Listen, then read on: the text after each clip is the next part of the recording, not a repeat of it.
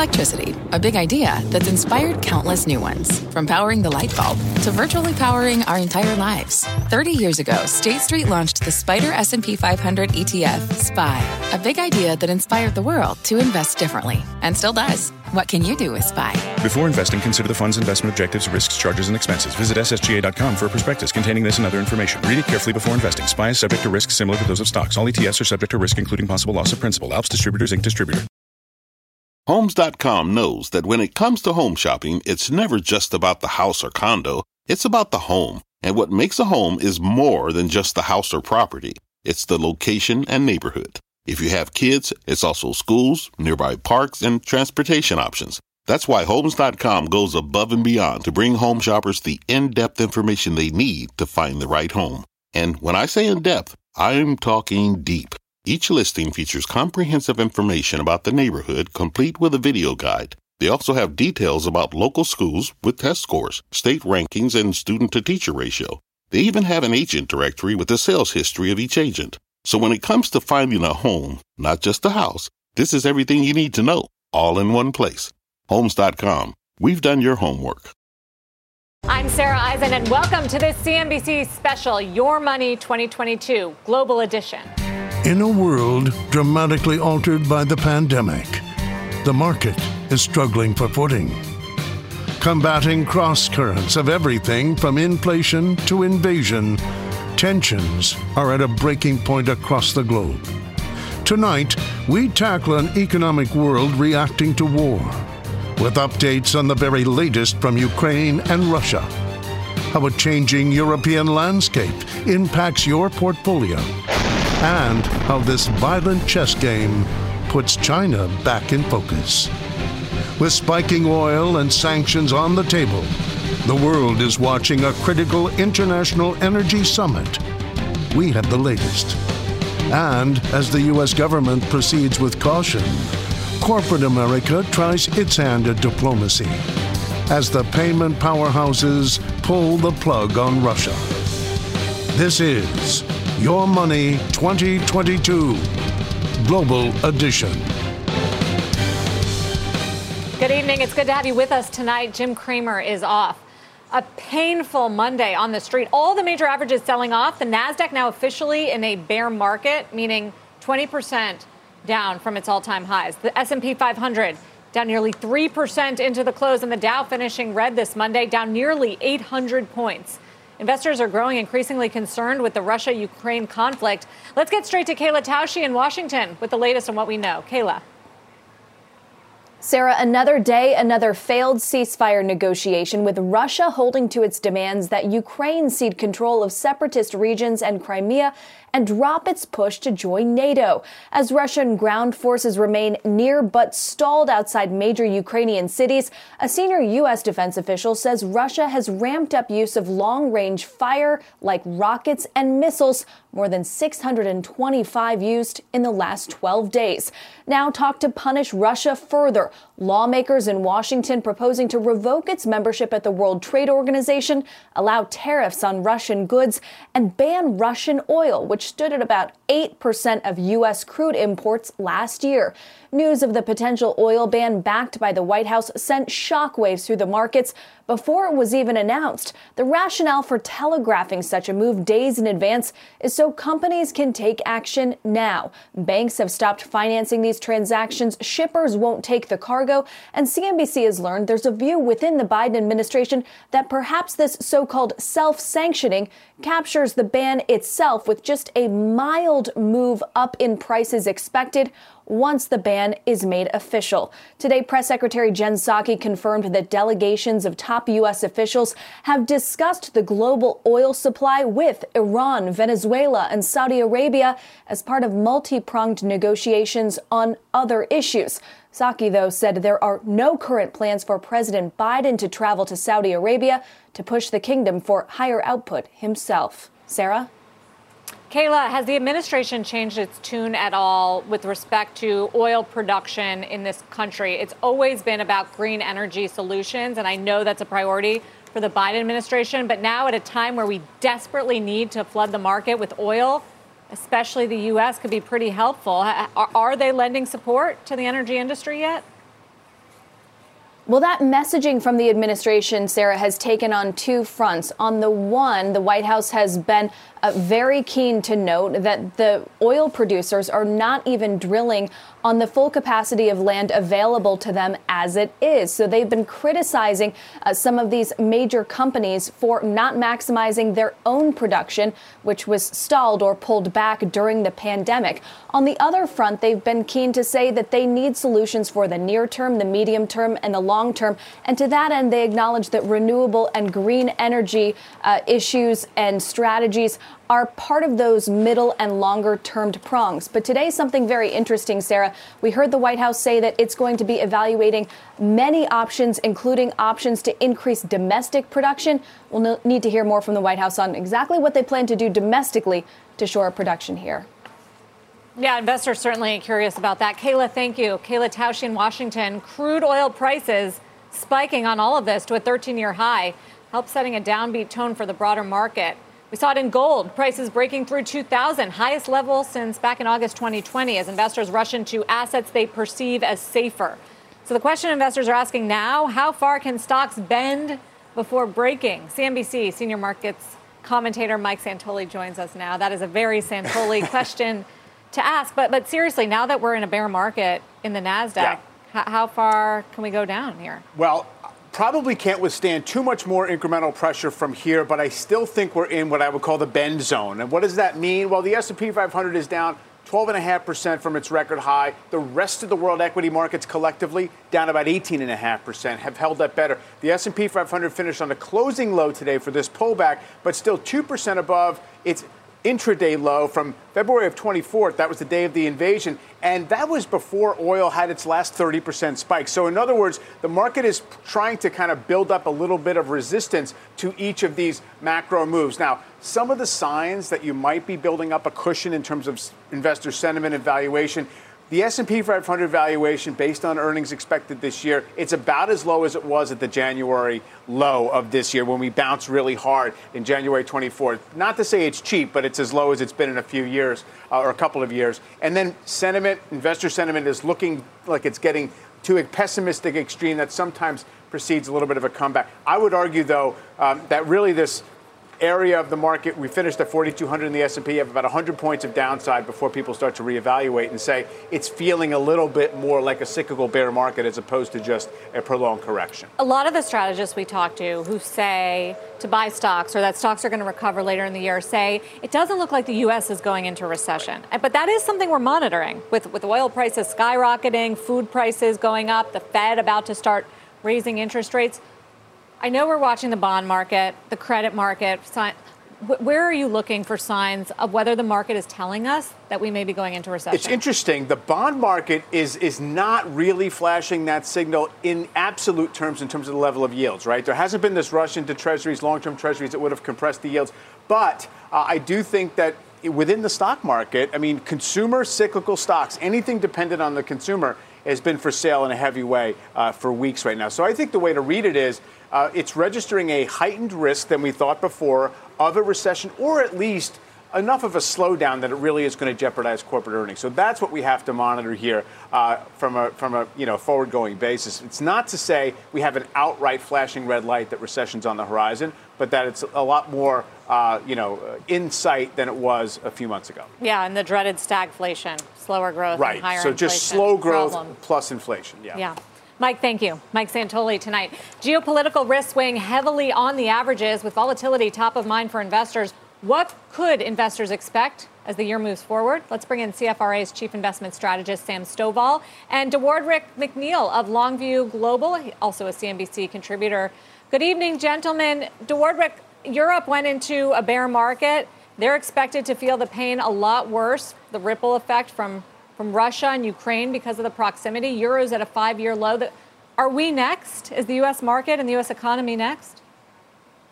Well, I think uh, what we're seeing now is how resilient our economy is, but I think we do have to be uh, concerned given uh, what we're seeing. But I think there are some bright stories uh, for investors with respect to uh, Europe.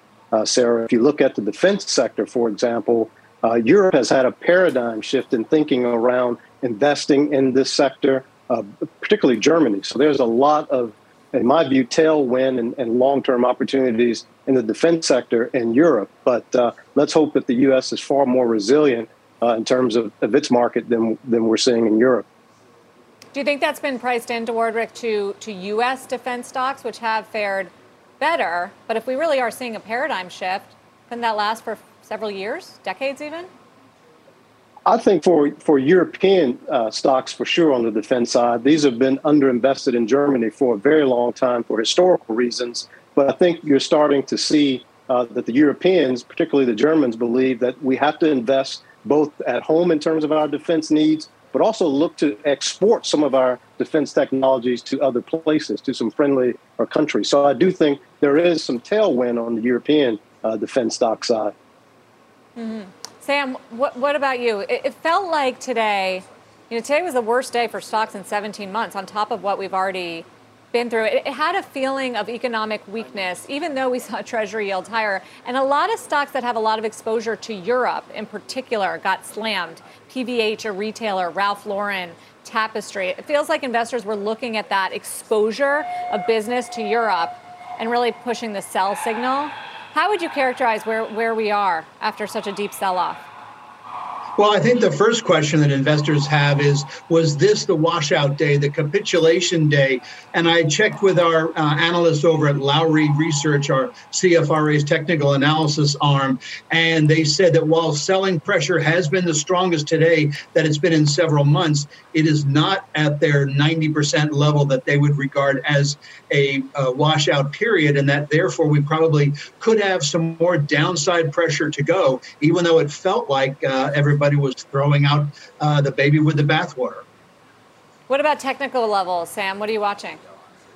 Well, I'm looking at about 3,800 on the S&P 500. Uh, that equates to a Fibonacci retracement level also, if you do believe in head and shoulders patterns, uh, that would imply what the decline would be based on the neckline versus how high we went in early January. And that would equate to just around a 20% decline for the S&P 500. A similar retracement for the Dow would bring it to around a minus 19% or about a 30,000 level. So more pain ahead. DeWardric, how are you reevaluating global growth this year in light of all of these issues? Well, one of the areas, of course, I'm I'm watching is is what uh, we're going to have out of China. We just had the National People's Congress uh, take place over the weekend. It seems like there will be more fiscal and monetary actions out of China. That could be a potential uh, growth spot, but there are also a lot of downside risks looking to China as the growth engine in 2022, Sara. What about what does that do, Sam, for earnings expectations? Like they keep coming well, down. earnings expect earnings expectations right now certainly are dramatically lower for 2022 compared with 2021 47% is what s&p capital iq shows for last year but only about 6.6% growth for this year and i think that the further that we go with higher energy prices obviously those numbers will come down uh, there's an old adage that for every $10 uh, increase in the price of oil that goes on for an extended period takes away 20 basis points of real GDP growth. So the longer we have higher energy prices, the more of a drag it's going to have on the economy and obviously on earnings. DeWardric, Sam, thank you for joining us tonight. Appreciate the commentary. My, my pleasure. Thank Coming you, up Sara. on the show, thank you. Why one expert says Europe is facing an existential crisis and how that could impact the foreign exchange markets, which have seen a lot of action lately, and crude prices surging again as the U.S. and its allies consider a ban on buying Russian oil. We'll break down what that means. That's all ahead when CNBC's special Your Money 2022 continues. Take your business further with the smart and flexible American Express Business Gold Card. It offers flexible spending capacity that adapts to your business.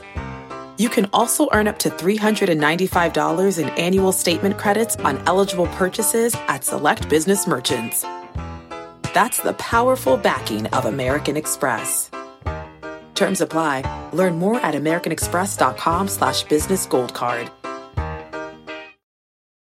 When you're hiring, the best way to search for a candidate isn't to search at all. Don't search, match with Indeed. Indeed is your matching and hiring platform with over 350 million global monthly visitors, according to Indeed data, and a matching engine that helps you find quality candidates fast. Use Indeed for scheduling, screening, and messaging to connect with candidates faster. Plus, 93% of employers agree Indeed delivers the highest quality matches compared to other job sites, according to a recent Indeed survey. Leveraging over 140 million qualifications and preferences every day, Indeed's matching engine is constantly learning from your preferences. Join more than 3.5 million businesses worldwide that use Indeed. Listeners of this show will get a $75 sponsored job credit to get your jobs more visibility at Indeed.com slash Mad Money. Just go to Indeed.com slash Mad Money right now and support this show by saying you heard about Indeed on this podcast. Indeed.com slash Mad Money. Terms and conditions apply. Need to hire? You need Indeed. Welcome back and good evening. While the war in Ukraine is rattling U.S. markets, it's having a much bigger impact in Europe. The Vanguard Europe ETF, one of the biggest tracking European stocks, down 10% in one week. And the question is will the impact on growth be long lasting even after the war ends? Here to dig deeper into that question, where things stand in European markets, is Bob Pisani. Bob. Sara, this is a very, very difficult time for European investors. Broad European indexes lost 10% of their value last week. Most of them are at 15 month lows right now. European stocks have been hit with a double whammy. Down in January on concerns that central banks there will raise interest rates, and now down in February and March on fears that the Ukrainian crisis will have long lasting growth implications for Europe. As a result, large parts of the European market have lost nearly a quarter of their value this year. So, for example, Siemens, this is a big global industrial, down 28%. SAP, a big global software company, down 25%. Volkswagen, big global automaker, down 24%. And there's concern that even the rich aren't going to be in a mood to spend. LVMH, which is the world's largest luxury good maker, for example, also down 22%. The crisis comes at a very delicate time for European stocks, which have underperformed the United States for many years. The S&P 500, for example, is up 210% in the past decade. The European markets a measly 22%. After briefly outperforming in early January, now the European stock market has collapsed again. Earnings in the first quarter were expected to be up 12% in Europe. That's a fairly modest increase after years of modest increases in earnings. Last year, for example, it was nearly 50% increase. But investors no longer believe those estimates, and they're now acting like the analysts are very soon going to begin cutting the estimates on a wholesale basis. Back to you, Sara. Bob Pisani, Bob, thank you. Our next guest says that Europe is facing an existential crisis in the wake of the Russia Ukraine conflict, and that European energy infrastructure will have to fundamentally be revamped. So, what will that mean for the markets and what should you have exposure to right now? Joining us to break it all down is Jens Nordvig, Exante Data founder and CEO. Jens, it's great to have you here. Thanks How should me. we think about Europe's future and, and this vulnerability here from a national security perspective of its heavy dependence for Russian oil and gas? Yeah, this is an extremely uh, challenging time for Europe. Uh, and it's not so much because uh, Europe export a lot to, to Russia, like exports to Russia as a percent of GDP is about 1%. So that shock is probably manageable. But the problem is that about 40% of certain energy supplies come from Russia. And it is going to be very, very difficult to replace those quickly. And, and even just before we went on air here today, there was a headline from a Russian spokesperson saying that they might cut those supplies, right? So that could be a major, major disruption to the European economy uh, because it's going to be hard to keep factories running and, and all the other energy users are going to be potentially in trouble if we don't have that Russian gas. That's the reason why European markets are down so much in the last two weeks.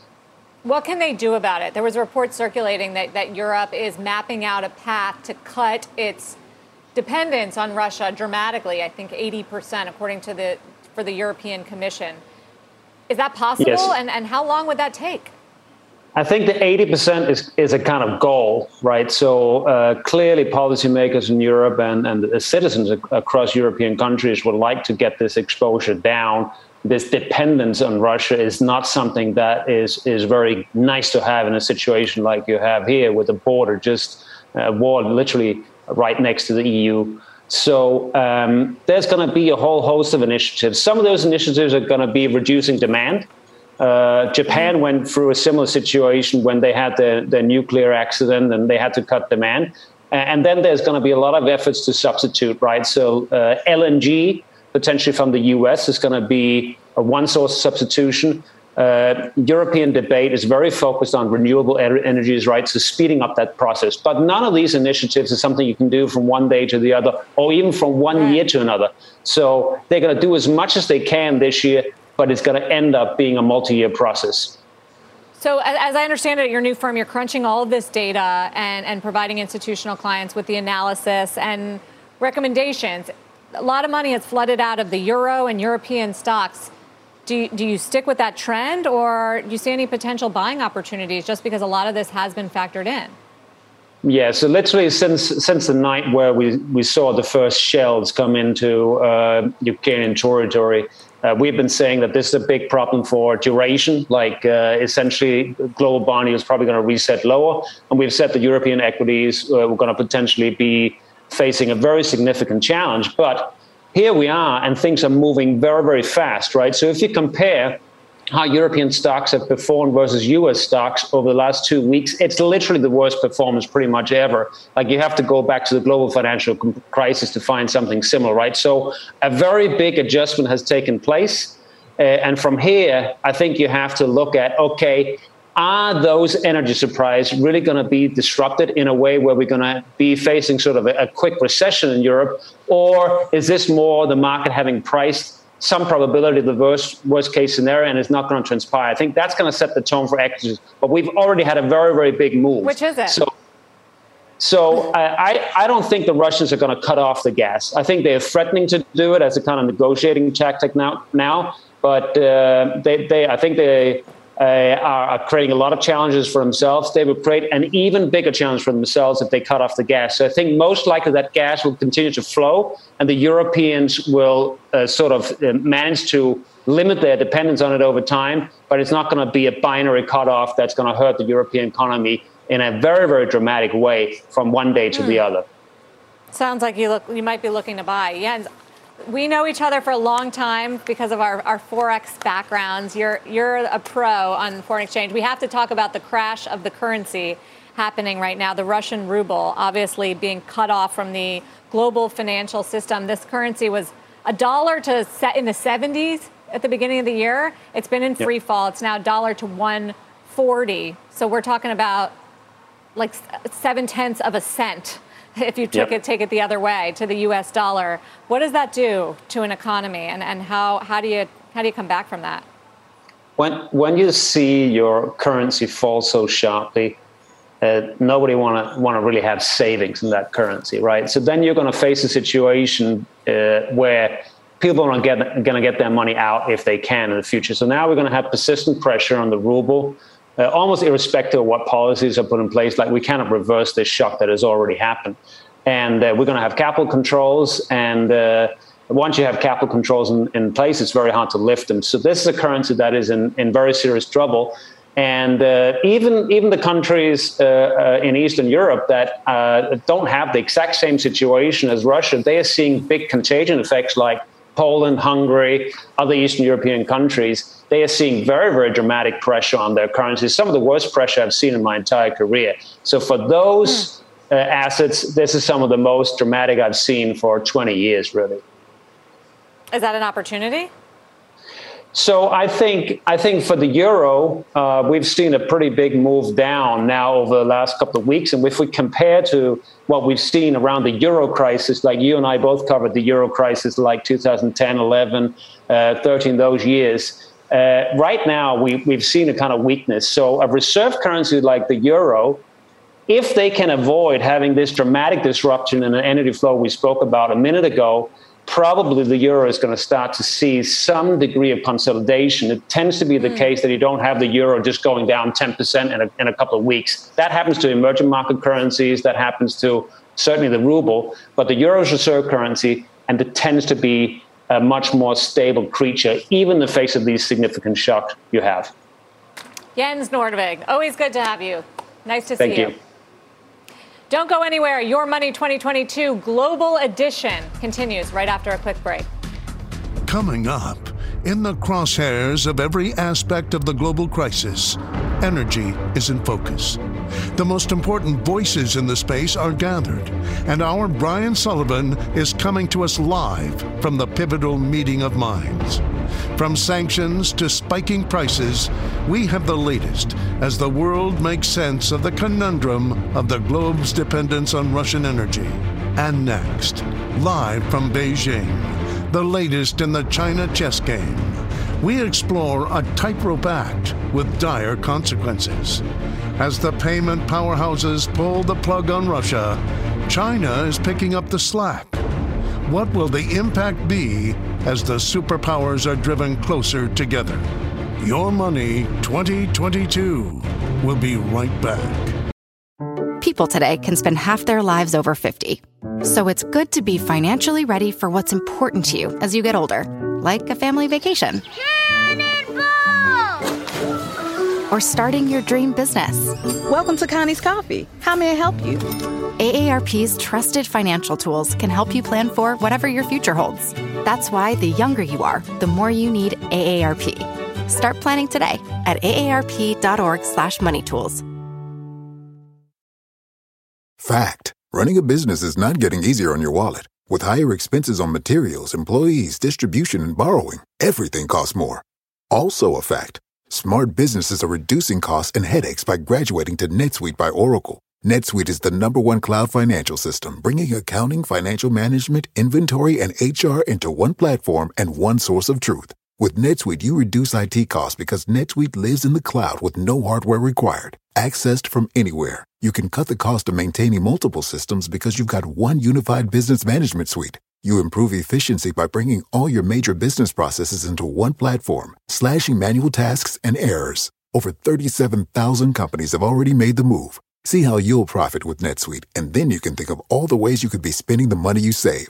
Company retreat in Malibu, anyone? By popular demand, NetSuite is offering a one-of-a-kind flexible financing program for a few more weeks. Head to netsuite.com to start saving. Welcome back to the CNBC special edition of Your Money 2022. Take a look at stock futures dipping after the S&P 500's worst day since October 2020 amid the Russia-Ukraine war and the spike in oil prices. Meanwhile, Russian banks are reportedly mulling over a move to turn to China in order to sidestep boycotts by Visa, MasterCard, and more. CNBC's Eunice Yoon joins us now with more. Eunice.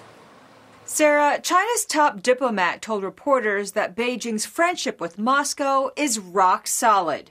On the sidelines of a legislative session here, Foreign Minister Wang Yi said China has done some work to promote peace talks and mediation between Russia and Ukraine. However, he also criticized U.S. policy and said no matter how sinister the international situation is, China and Russia would push their strategic partnership forward. His comments come as Russian banks turn to China's payment systems after Visa and MasterCard cut ties. State owned UnionPay is the main provider of card payments in China and operates in 180 countries and regions. And while other countries shun Russian oil, Chinese refiners are reportedly looking for workarounds to continue buying it. Sources tell Reuters refineries are paying with cash transfers up front to get around the state banks no longer offering letters of credit to purchase Russian crude. The Chinese have repeatedly said they oppose the Western sanctions on Russia and won't impose their own. Sara? Eunice Yoon. Eunice, thank you. For more, let's bring in Eswar Prasad, Senior Professor of Trade Policy at Cornell University, also the former head of the IMF's China Division. It's good to have you. Professor, uh, to what extent is China bailing out Russia financially and economically? Now, the reality is that much of the locus of international finance is still dominated by the West, but China can certainly help Russia to a significant extent, uh, in particular because um, uh, Russia does rely to a large extent of its export revenues on energy exports, and uh, China can certainly consume a good bit of those. But once you get past that, it's not obvious how much direct and immediate help China can provide. If you think about uh, the amount of Russian reserves held in Chinese renminbi, the amount of money that uh, um, the uh, Russian central bank could get uh, from the Chinese central bank, that all adds up to about 150 billion dollars or so, which is about a quarter of the overall amount of foreign exchange reserves has, um, which um, uh, much of which Russia doesn't have access to right now. Plus, if you have payment giants like mm. Visa and Mastercard pulling out of Russia, that cripples the domestic financial system as well. So China is now face, uh, Russia is facing this double blow, both domestic and international. And at the margin, certainly China can help, but it's not going to be a good substitute for what the Western financial institutions and the Western dominated financial system could provide. What does it mean for the U.S. China relationship economically, trade perspective, the fact that, that China is not following the U.S. and Europe and is providing help to Russia? Now, China also needs access to the dollar dominated international financial system. So, China is going about this in a very cautious way, not exposing its banks and financial institutions that benefit from that system. But you know, the reality is that uh, um, even with the new administration in office over the last year, we haven't seen any ratcheting down of tensions between the US and China. If anything, they have ratcheted up uh, a little bit. And this is certainly going to, um, if not inflame those tensions, um, at least set them on edge, and certainly is going to make it very difficult to find a path uh, towards a more cordial relationship, at least on the economic front, between the two countries. Because both on the economic and geopolitical fronts, clearly this raises the stakes between both countries. Well, well, just to throw something else in there, investors are also trying to figure out what it could mean for Taiwan and, and how it elevates any geopolitical risk there. What's your take? Now, certainly, the, I, I, think any um, rational investor would probably um, perceive um, the medium term risk of China moving into Taiwan as having increased um, because certainly um, it has become clear that uh, Russia is vulnerable to some extent because of the financial sanctions. But if you think about uh, China's relative military power plus financial power, it's hard to see what sort of um, sanctions or other sort of economic pain um, that the U.S. could inflict on China that would anywhere near match what it has been able to inflict um, on Russia. So I'm sure the Russians are what uh, the Chinese are watching this very closely, but certainly they're also watching the fact that when uh, provoked, the West is able to come together in a way that maybe we would not have anticipated a couple of weeks ago. So that might also change the um, uh, the configuration a little bit uh, in terms of Beijing's calculations about what sort of response it can expect uh, from a united West, which we can certainly see can uh, pull itself together when the need arises. So, one of the fears out there now is that the alliance between China and Russia, the, the sanctions on the U.S., could lead to more diversification out of the U.S. dollar from, from major economic powers like that, putting their reserves elsewhere, lessening their dependence on the dollar. It sounds like you don't think that's a real threat. Is that right? there are some changes coming. I mean, the dollar's role as a payment currency is going to decline. The importance of SWIFT is going to decline because there are technological advances uh, underway already that can bypass SWIFT as a messaging system. China's cross border interbank payment system can ultimately act as a messaging system that makes it possible to get around the dollar as a payment currency. But my long held view, and I think the data bear this out, is that for a reserve currency, you need not just um, the ability of your currency to function as a payment currency or um, a large economy and deep financial markets, but also an institutional structure, an independent central bank, the rule of law, an uh, institutionalized system of checks and balances, all of which are necessary to maintain the trust of foreign investors. So, as a reserve currency, I don't think the dollar is going to be seriously threatened. Although certainly the renminbi is going to become a somewhat more important reserve currency, but it could take chunks out of the euro, the Japanese yen, but not so much the dollar. It's also proving to be a safe, a safe place to be in the storm right now, up 7% in the last six months. Eswar Prasad, thank you for joining us. Always good to talk to you. My pleasure. Coming up, markets are melting down. The Dow and the S&P having their worst day of the year, while WTI crude oil hit a 13-year high today. What it means for your money. And don't forget about the airlines coming off their worst week in two years jet, as jet fuel prices soar on the back of oil prices. We'll look at how that will impact their reopening revival. It was supposed to be a big, a big time now coming out of Omicron. We're back in a moment. Airline stocks slumping today as jet fuel prices surged to their highest level in more than 13 years. So, what can we expect from these stocks going forward? And When will passengers start to feel the pain? Phil LeBeau joins us now. Phil. Sara, near term, the airline stocks are really going to be under pressure for some time until we get some relief in terms of jet fuel prices. 52 week lows for nearly every airline stock that's out there right now. Uh, and if you take a look at them, they were down close to double digits in many cases today. Jet fuel, I talked about why this is the driving force right now. You said it's at a 13 year high. I mean, you're looking at prices. We really last saw them at a sustained level at this uh, in this area 2014, but you really have to go back to 2008 to see when they were this high for an extended period of time. So it brings up the question what do you expect from the airlines in terms of travelers this summer? Will they have to pay the pain in terms of higher ticket prices? Well, it takes about three to four months before you see ticket increases filter through. So right now, the airlines are still expecting strong domestic demand this summer. Transatlantic, is it going to rebound? The airline executives say for now they're still expecting strong transatlantic travel. And corporate travel, that is slowly improving, but certainly not to the point that we saw it uh, pre pandemic. All of this brings up the question that when you look at the airline stocks, and it's not just uh, you know the big four, it's also all of them. They're going to be under pressure as long as we see jet fuel prices where they are right now. And Sara, in terms of airfare increases, we will start to see them, but it's not going to make up the difference that we're seeing in the hike in jet fuel prices. Well, I guess that's good. Something. Phil LeBeau. Phil, thank you. You bet. It's not just the airlines feeling the pinch. As travel tries to make a post pandemic comeback, the whole sector is facing uncertainty with geopolitical tensions and soaring fuel costs threatening the recovery. Let's bring in Patrick Scholes, Managing Director of Lodging and Leisure Equity Research at Truist Securities. Patrick, good evening. This was supposed to be a big recovery evening, period coming out of, of Omicron for business travel, for international travel. How much does this war between Russia and Ukraine set that back?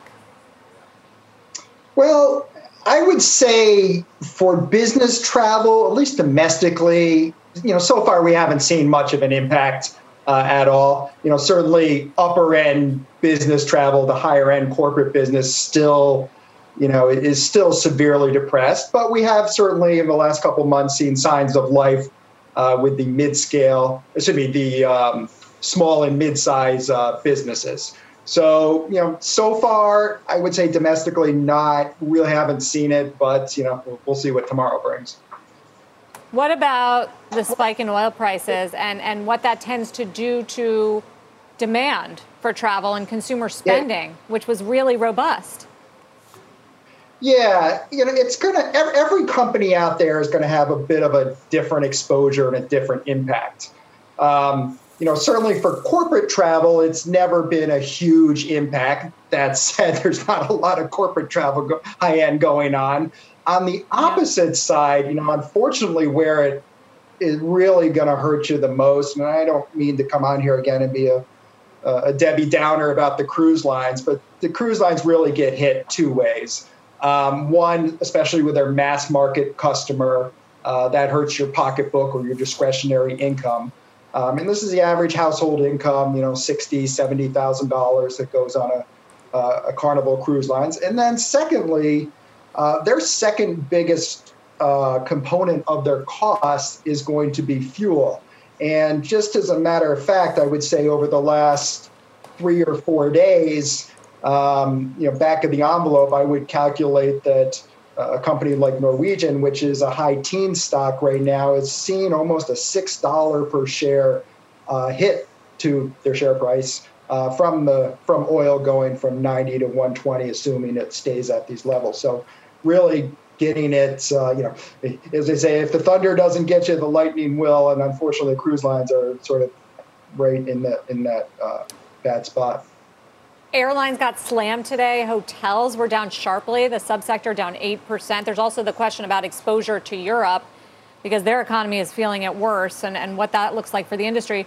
Where are the interesting investment opportunities in your sectors right now? Well, I, I would say on, on the long side, uh, stay domestic and stay higher end.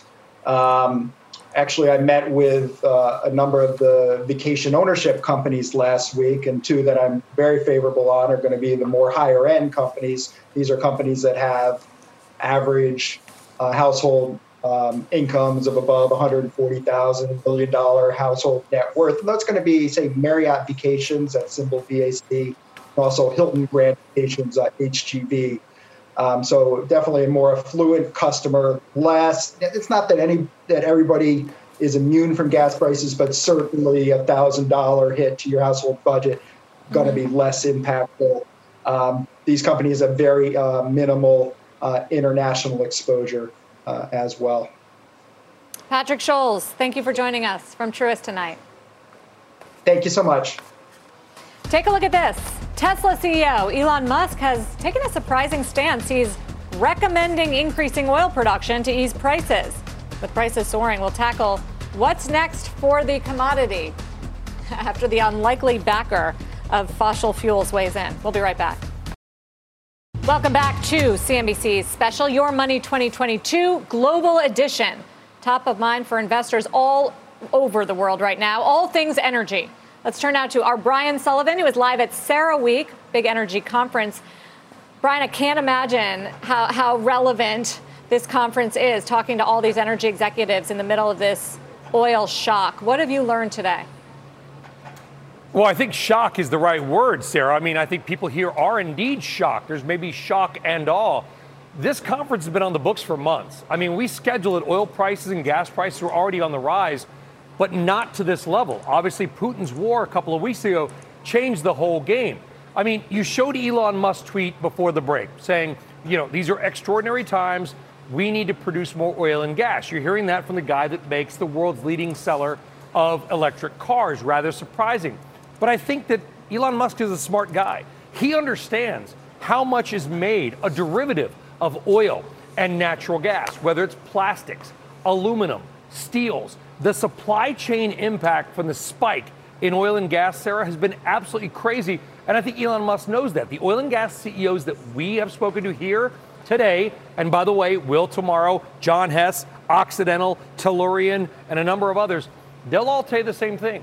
This is not good for the industry. There's sort of this simplistic view that higher the price, the better it is for oil and gas companies. Not true because it creates demand destruction. And if you go back through history, Sara, and we look at the mm. four other times that we have seen this kind of price spike 73, 79, 90, and 2008, all four were followed, maybe not because of, but were followed by a recession. So people here are not happy about these prices because they don't want to crush the economy at a time when we're just starting to come out of a two year pandemic. And to your earlier segment, people want to get on a plane and they want to get on a cruise ship and they want to have a good time. And uh, obviously, we can't because of a humanitarian crisis in Ukraine because Vladimir Putin decided to start an unforgivable and, and probably unwinnable war. Well, certainly it would be healthier to ha- have the demand instead of uh, the supply concerns. Brian, Thank you. Brian Sullivan, great sure. coverage today. And don't miss another CNBC special right here tomorrow night, The Oil Shock. Brian will be hosting and sitting down with some of the biggest players in the energy market tomorrow, 6 p.m. Eastern Time. Up next, right here tonight, the list of companies limiting or halting services in Russia is growing, with the payment players making another move over the weekend. We'll find out what it means for the group. And stay tuned for the news with Shepard Smith beginning at 7 p.m. Eastern Time right here on CNBC, top of the hour. We'll be right back. Welcome back to CNBC's special Your Money 2022. The global financial system under extreme pressure as the Russia Ukraine conflict intensifies. Visa and MasterCard sinking during today's session after news that they have blocked Russian banks from their networks. American Express and PayPal also suspending service in the country. What could this latest move mean for the payment sector and the broader global financial system? Joining us now to discuss, Lisa Ellis, Senior Equity Analyst at MoffettNathanson. Lisa, it's good to have you here. How much exposure do these companies really have to the region? Uh, for Visa and MasterCard, it's 4% of revenues. And so that revenue is literally just gone um, as of later this week when they complete the suspension. Uh, for PayPal and American Express, it's much lower, like under 1%. So it's uh, much more nominal for those companies. How difficult of a decision was this for them? I said for some com- companies and industries, it's, it's been easier to pull out of Russia completely. P&G, for instance, though, said it has to continue to supply Russians with hygiene products and basics. It just won't invest in that country. What, what was the decision like here for these credit card companies? Yeah, it was challenging. I mean, I spoke with both companies today after they made the decision yesterday. It's it, they've operated in Russia for 25 years. Um, they have employees there, they have operations there. You know, they've supported the local economies. So it wasn't an easy decision. Um, however, it became evident over the weekend that they were sort of becoming a pawn, uh, you know, a push pull um, uh, player, and pro- most likely they were going to be required to shut down one way or the other, either by Russia or through sanctions, elevating sanctions. So they decided to make the proactive decision to go ahead and suspend operations so that they could do it in an orderly fashion and unwind things in a much more orderly fashion. So we saw it reflected in the stocks today, Lisa. But between that and the exposure to Europe, which is going to feel this a lot harder as far as the economic impact than than the U.S., how much is factored already into these stocks? Yeah, I mean, already we're now starting. I think we're past just seeing the direct impact of the Russia suspension. And what we're starting to see impacting the stocks is an expectation that we'll see a broader macroeconomic slowdown. Um, these are, of course, very uh, names that are mu- very much tied just to consumer spending and to the overall economy. And if we do see that recovery slow down, and particularly that recovery around travel and entertainment and discretionary spending, um, you know, that'll mean, you know, I think we're starting to see that reflected in the stocks because it'll just be another blow to these poor payments companies that have taken a beating over the last two years. So, given all these headwinds, which which ones, if any, do you like right now? I mean, we still love Visa, Mastercard. This is a difficult period we have to, to get through, um, but you know, aside, you know putting that in, in the broader context, these are companies who will still benefit from the recovery coming off of the pandemic elsewhere in the world, where we still haven't seen the recovery in things like travel and discretionary spending, um, which prior to the pandemic was almost 25% of their revenues and is still down 20 30% that's the big reason why we still like the visa mastercard amexes of, the, of you know um, b- because we've still got that piece coming in. But no no question that this situation and the severity of it um, uh, you know puts a damp you know damp dampers that a bit over the next you know few months at least until we see how this evolves and in my final minute, Lisa, a, a geopolitical question, which, which is how dependent are Russians, the Russian people, on these U.S. companies for their own financials, for their, their financial system? What does pulling out of Russia do for them? I mean, in the immediate term, the the vast majority of cards, debit and credit cards, so including debit cards in Russia, are issued on Visa and Mastercard's networks. And so it's actually a bit unclear as of the end of this week. Many Russians may not be able to have functioning cards anymore. They're very dependent on these networks, which is why this was a difficult decision for the networks to make. Um, and so, you know, Russia is scrambling. They've got some domestic processing capability themselves. They're sort of scrambling to try to come up with an alternative. But in the, you know, in the meantime, yeah. very quickly, Russians may literally have difficulty going yeah. to an ATM you know, buying anything online, for example. Um, uh, it, you know, Lisa. hopefully, yeah. No, no, we're, we're out of time, but but thank you for joining us tonight and for the insight. We appreciate it. Of course, it. thanks, Sara. Thanks a lot. And that's going to do it for tonight, the CNBC special Your Money 2022. This podcast is supported by FedEx. Dear small and medium businesses, no one wants happy customers more than you do. That's why FedEx offers you picture proof of delivery, packageless and paperless returns, as well as weekend home delivery to 98% of the U.S. on Saturday and 50% on Sunday. See the FedEx service guide for delivery information. FedEx Ground service is also faster to more locations than UPS Ground. See what FedEx can do for your business. Absolutely, positively FedEx.